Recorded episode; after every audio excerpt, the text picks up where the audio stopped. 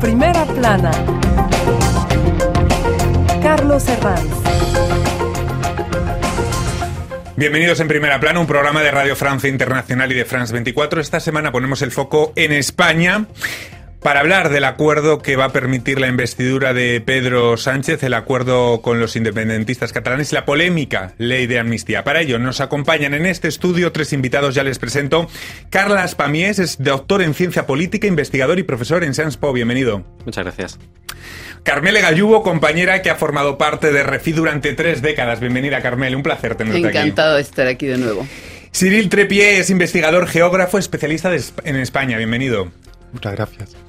España, el precio de la investidura de Sánchez hoy en primera plana. Noches de disturbios, las vividas esta semana en España con protestas especialmente protagonizadas por grupos de ultraderecha contra la ley de amnistía hacia políticos catalanes condenados por el Prusés, que ya ha sellado el acuerdo de investidura para que el socialista Pedro Sánchez siga en el poder. Para ello necesitaba a varios partidos, entre ellos a los independentistas catalanes, y de ahí esta controvertida ley de amnistía negociada estos días no en España, sino en Bélgica, donde huyó de la justicia el expresidente de Cataluña, Carles Puigdemont, tras el fallido intento secesionista de 2017. Desde entonces muchas cosas han pasado. Cierto que el independentismo ya no vive su mejor momento, con fuertes luchas intestinas en la actualidad, como también lo es que muchos de los miembros del gobierno de Sánchez aseguraron que no cederían con una amnistía que ahora se presenta como el sapo inevitable a tragar si no se quiere ir a otras elecciones en las que la derecha pueda rearmarse. Veamos qué dice la prensa. La vanguardia. El pacto PSOE-Junts se propone resolver el conflicto histórico.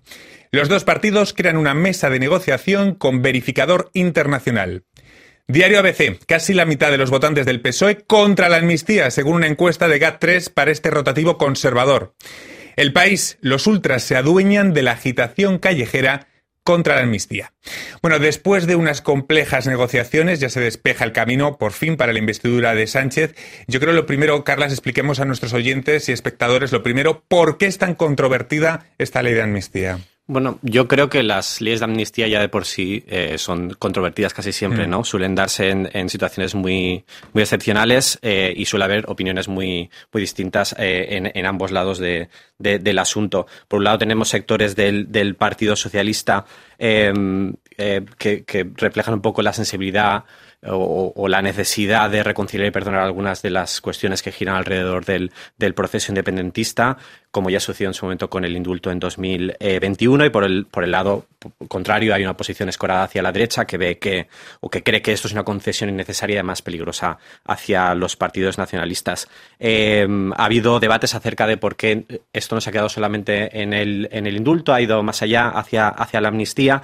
Em, bueno, yo, o lo que entendemos más bien que ha sucedido aquí es que lo que se ha buscado es em, una ley de amnistía que no solamente eh, tuviera que ver con, los delitos que se han, que se han juzgado, como, como fue el caso de los nueve indultados en 2021, sino que eh, a través de esta, de esta ley poder también eh, condenar, perdón, borrar los, los, delitos, que en el fondo es lo que, lo que hacen las amnistías.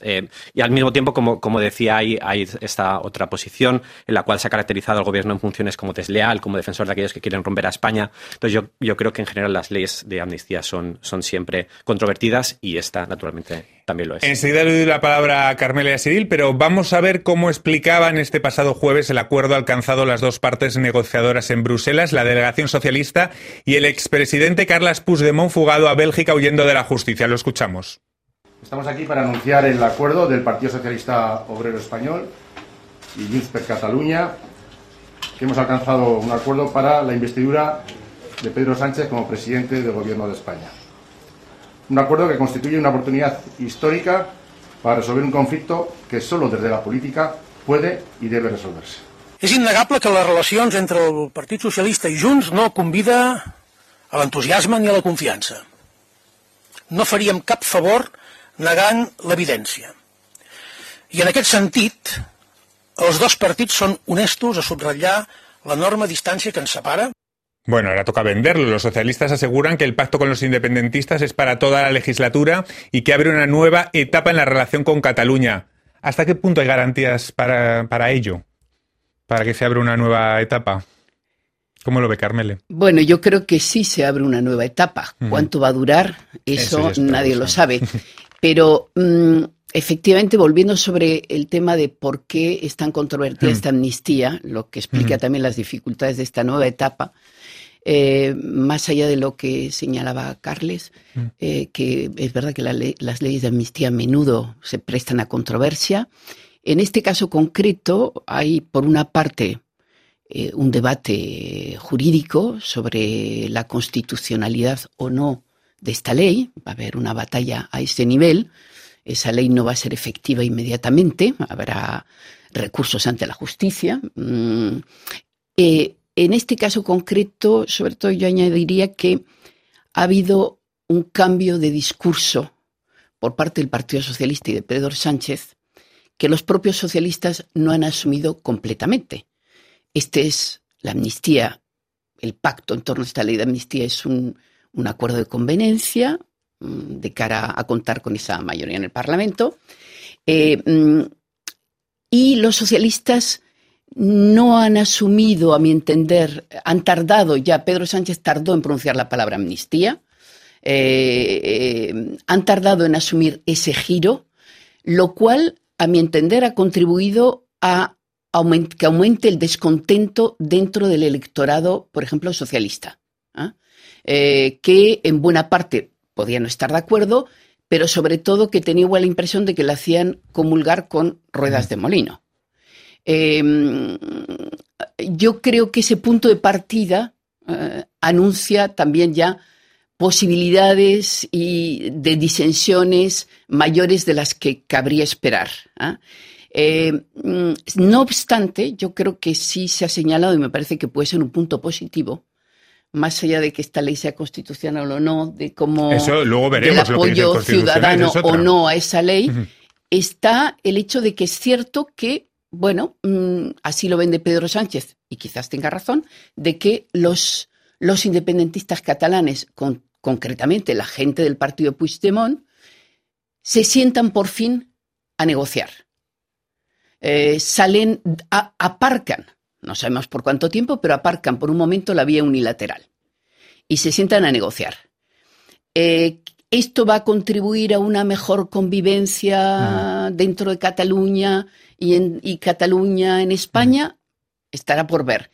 Pero es un punto de partida quizás en el sentido positivo. Hay que ver cuánto dura. Cyril. Em, me parece que garantías hay pocas de estabilidad. Em, incluso si, por supuesto, se, consigue la, investidura.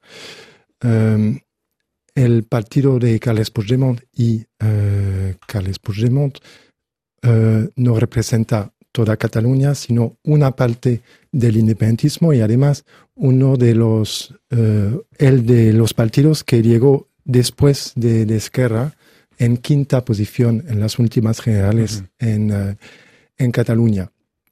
Y um, no, no tiene mucha costumbre, me parece, de garantizar cualquier estabilidad, sino más bien de encontrar un acontecimiento que le dé más protagonismo en vez de gobernar simplemente. Y hay, uh, estoy de acuerdo, uh, Sánchez tardó en pronunciar la palabra amnistía y hay que recordar que la reivindicación de amnistía se expresó desde el independentismo catalán, esta vez de los dos partidos, eh, ya desde el 2021 en, eh, en, el momento del indulto al cual hizo referencia Carles. Eh, así que no es ninguna novedad por parte del independentismo reivindicar la amnistía. Las negociaciones se han retrasado siete días, sobre todo por el temor de los independentistas a que una redacción no rotunda de la ley pudiera dejar fuera de la amnistía a algunas personas del entorno de Carles Puigdemont.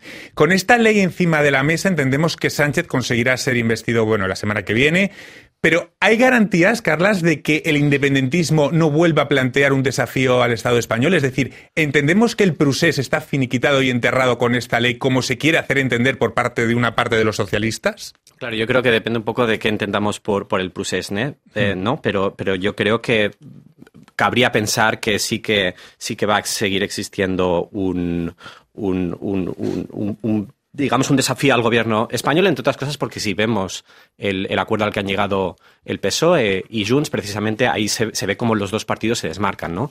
Como el PSOE está más por la vía de ampliar el estatuto de 2006 y como Junts está... Eh, eh, más, en la, más en la línea de, de, la celebración del referéndum de autodeterminación sobre el futuro eh, político de Cataluña. Entonces, yo creo, yo creo que, que sí, precisamente este tiempo que, que, decías, estos días que se han tomado más las negociaciones, creo que ha tenido que ver con, bueno, con, dos cuestiones. Por un lado, lo que comentabas de, las dudas que, había, que habría sobre em, o, la necesidad de, cubrir ciertos eh, flecos en, la ley para asegurar que, que habría personas del entorno de, de Puigdemont y de Junts que, que podrían estar cubiertos por, por esta ley de amnistía y también con las estrategias y los procesos internos que ha habido por parte de, de los partidos. Por un lado, yo creo que, que la estrategia eh, de Junts de marcar eh, los tiempos en las negociaciones, eh, que creo que ha sido muy, muy evidente, y por otro, por otro lado también, bueno, pues consultas internas que ha habido dentro de, de, los partidos, a lo mejor más notoriamente la, la consulta a la,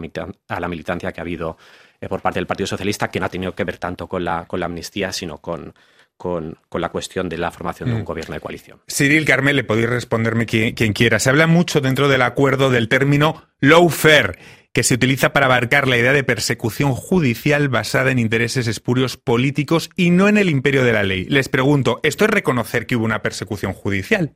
¿Que aparezca ese término en el acuerdo? Es un término de, moda que... Con el que el PSOE tiene que cambiar lo que había dicho antes. Sí, y bueno, es, una, es un concepto de, moda que permite atacar el poder judicial, no solamente las decisiones que ya han eh, tomado jueces, sino la sencilla posibilidad de, que se, se, haga nuevas eh, acciones judiciales contra un partido político, ya sea eh, independentista catalán u otro.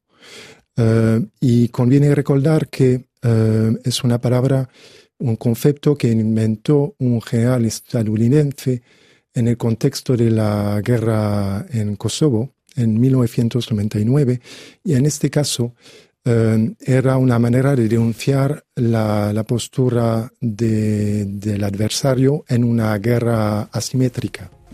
Y esta vez el eh, lawfare que se reprochaba procedía no de un gobierno central, no del eh, aparentemente fuerte en la pelea, sino más bien de, eh, de un adversario en inferioridad militar que combatía de otro modo. Vamos a hacer una breve pausa, estamos aprendiendo un montón de términos jurídicos con, con todo este acuerdo. Vamos a hacer una pausa en este punto, volvemos en unos instantes aquí en primera plana. RFI, la selección del mes.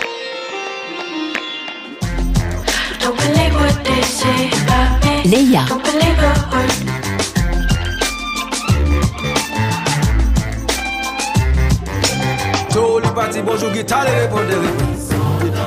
Arnaud Dolmen.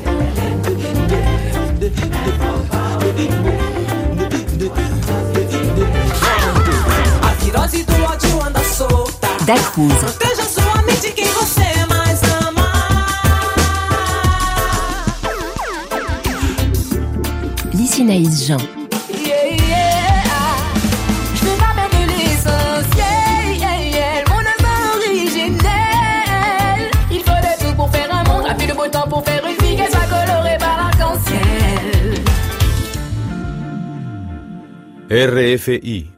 Seguimos en primera plana esta semana con el foco puesto en España y en ese pacto que va a permitir eh, la investidura de Pedro Sánchez. Lo hacemos con el, doctor en ciencia política Carlas Pamies, con la periodista de RFI Carmele Gallubo y con el investigador Cyril Trepié.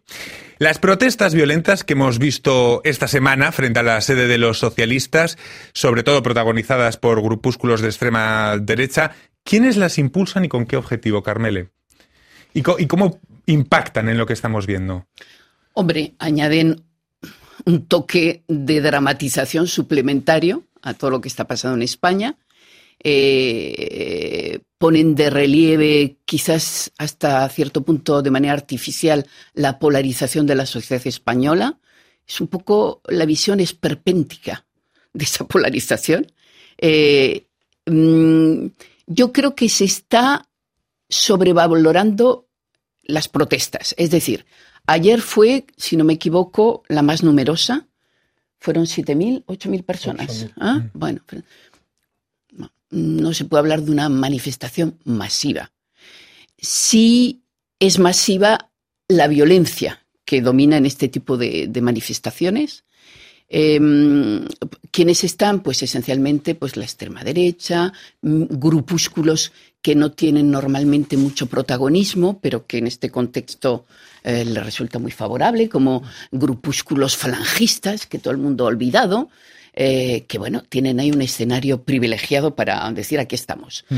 El PP está en una posición incómoda, como que mira eso desde la barrera, sin saltar de todo al ruedo, eh, diciendo es legítimo la protesta, claro. Expliquemos, PP es el Partido Conservador Partido de, Popular, Alberto exacto, Núñez Fijo. Exacto, el, otro gran partido, el partido español, eh, el que más número de votos obtuvo en las últimas elecciones. Entonces, eh, la relación en estos momentos eh, complicada que tienen con, la extrema derecha hace que, bueno, eh, dicen sí, es legítimo manifestarse, mm. no a la violencia. Claro, hay algo que perturba mi entender, es los ataques a la policía. Eh, la defensa de los cuerpos de seguridad es uno de los temas constantes dentro de los partidos políticos constitucionales, etcétera, pero en particular dentro de la derecha el tema de la seguridad y tal. En este caso asistimos a escenas de manifestantes que atacan a la policía.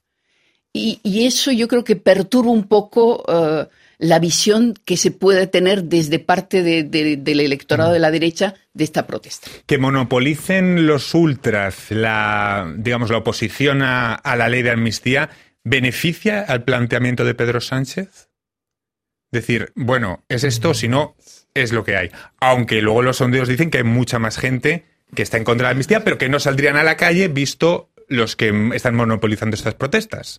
Tiene muchísimo entrenamiento em, la, esta parte de la derecha extrema a monopolizar, a ejercer la, la violencia, sacar más provecho y protagonismo eh, de, una, de manifestaciones que no han convocado ellos mismos, sino otros. Em, y es lo que han venido haciendo desde por lo menos 2017 y, digámoslo, eh, incluso antes mm. eh, en, en, Cataluña. Y para responderle, sí, creo que sí, porque simplifica bastante el panorama. si si únicamente estos grupos que atacan la policía, en efecto, eh, y a los periodistas, eh, son la, resumen eh, la, la, oposición a, proyecto de ley de amnistía, entonces ya, ya se, se ganó una parte.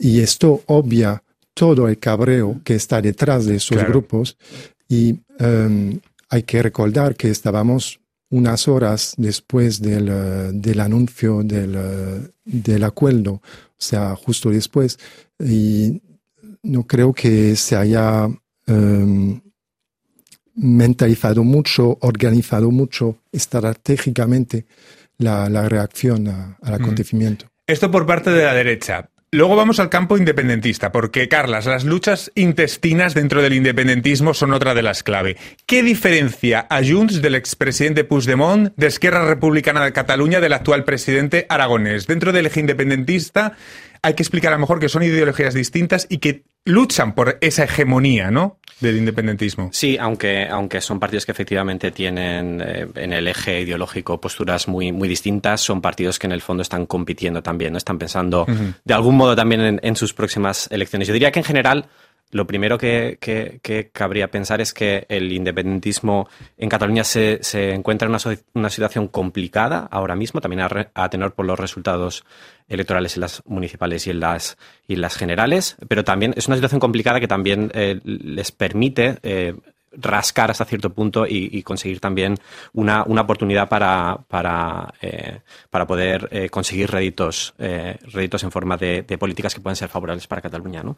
por un lado, parece que Junts ha sido más pragmático y, que, y, que, ha conseguido resultados positivos en esta negociación en, en, lo relativo a la financiación y a, lo social. Habrá que ver también si qué, lectura se puede hacer. Esto también habla de, esto en base también a los, a los malos resultados que ha tenido Esquerra, que, que, ha visto minado en las últimas elecciones su apoyo electoral. Y parece que, que Junts ha conseguido, yo diría, que articular sus demandas alrededor de la cuestión nacionalista, pero también de cuestiones eh, eh, más tangibles, ¿no? Em, em, como puede ser la, la, cuestión de la modificación de la, de la financiación. Entonces, yo diría que por un lado se ha visto esta clara rivalidad que hay entre Esquerra Republicana y entre, y entre Junts, y al mismo tiempo, mm, yo mm, creo que, al menos mi lectura sería que Junts ha sido más, más eficaz en esta negociación a, la hora de visibilizarse como, como, una, como un actor eh, clave y al poder o haber conseguido reclamar cuestiones que tienen que ver con lo simbólico, pero también, como decía, con, lo tangible. Se trata de un pacto que activa el traspaso de los trenes de cercanías a la Generalitat y que da luz verde a una quita de casi el 20% de la deuda de Cataluña con el Fondo de Liquidez Autonómica. Les pregunto, ¿esto puede desestabilizar los equilibrios de la España autonómica? Yo no iría. Yo no iría tan lejos. Porque ya hay algunos que han levantado la mano, ¿no? Yo no iría tan lejos, mm. pero es evidente y me parece normal que los presidentes y gobiernos de otras autonomías digan, oiga, a mí me corresponde lo mismo. Eh, que eso vaya a desestabilizar, no, no, no, no lo pienso. Entraremos en una negociación, eh, habrá que ver de qué montos se trata, ya para, para encajar esa quita en la legislación española hoy de, de Hacienda, pues tiene también su intríngulis. Eh, habrá que ver poco a poco, pero creo que no, en absoluto. Antes hemos hablado de la derecha, de los independentistas. Vayamos a los votantes socialistas, porque no todos los socialistas están de acuerdo con la amnistía. Hay voces históricas dentro del partido también en contra. ¿Se trata de un sector apartado o ninguneado, por, menospreciado por parte de Sánchez? Eh, sí, podemos recordar que el simple, el sencillo hecho de haber anticipado las elecciones por parte de Pedro Sánchez tuvo el objetivo de evitar un debate interno sobre las claves del programa y las cosas que hacer y las que no. Y, um, es bastante habitual uh, por parte de Pedro Sánchez evitar eh, estos debates internos.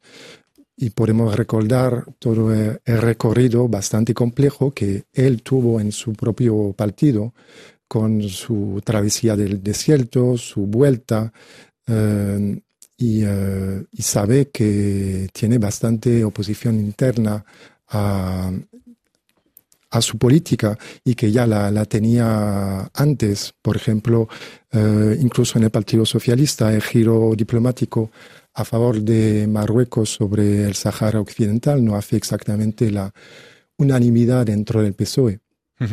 Vamos a hacer zoom en la parte final del programa porque si algo de algo hablamos hoy es del encaje territorial en el fondo. Este es el gran dilema que siempre centra la política española, es decir, al igual que Francia tiene un problema con la representatividad parlamentaria y de escasa experiencia en pactos, que Italia lo tiene con la estabilidad, el reto de España sigue siendo el llamado encaje territorial, Carlas. Yo diría que en realidad en España sucede un poco todo, eh, todo al mismo tiempo. Eh, y, voy, voy, a intentar mm. a tratar de explicarlo. Tal vez a lo mejor efectivamente el más visible sea el encaje territorial por una cuestión de pues, la, historia reciente de España, del contexto y la importancia de los partidos nacionalistas históricamente, pero también naturalmente hay otros retos que eh, los que se enfrenta España desde hace bastante tiempo, como puede ser la cuestión de la representatividad y como, y, como se ha dicho que el sistema electoral tiene tintes mayoritarios y cómo se, los partidos grandes de ámbito nacional o aquellos importantes en, circunscripciones específicas eh, tienden a estar sobre representados.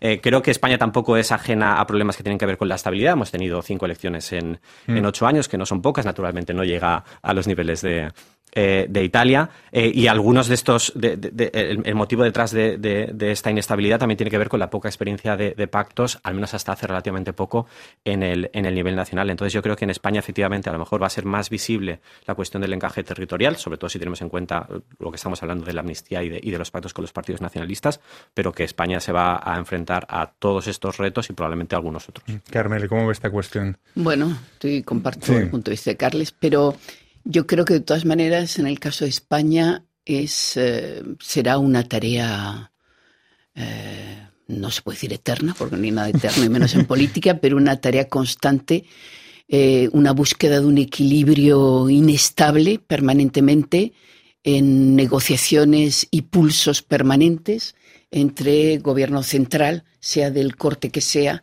gobiernos regionales, eh, es, es, una dificultad y es también un atractivo ¿ah? a la hora de la realidad multi eh, nacional española está ahí, o multi, en fin, ahí podemos entrar en debate. Eh, eh, entonces, creo que va a haber esa búsqueda permanente de un equilibrio forzosamente inestable con sus momentos de crisis y sus momentos más apaciguados. Les pregunto, si este pacto diera estabilidad, que baje ese suflé catalán, ¿sería malo electoralmente para la extrema derecha de Vox con Abascal al frente?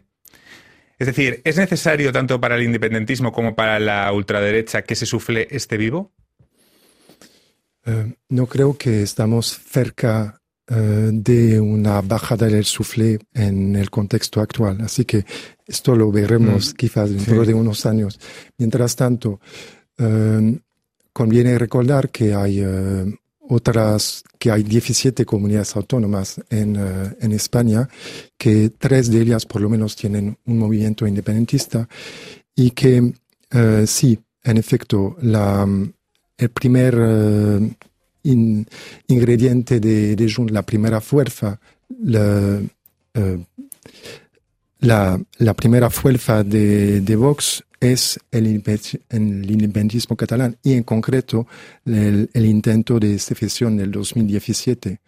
Y estos ingredientes ya existen desde el 2017. Vox eh, consiguió muchísimos votos con ello y ahora los ingredientes no solo son los mismos, sino que las cantidades han aumentado. Pues muchísimas gracias, me quedo sin tiempo para más. Desde luego los dos estandartes de la izquierda europea, Pedro Sánchez y Antonio Costa en Portugal, han vivido una semana muy agitada. Uno parece que va a seguir adelante Sánchez y el otro ha caído, Costa.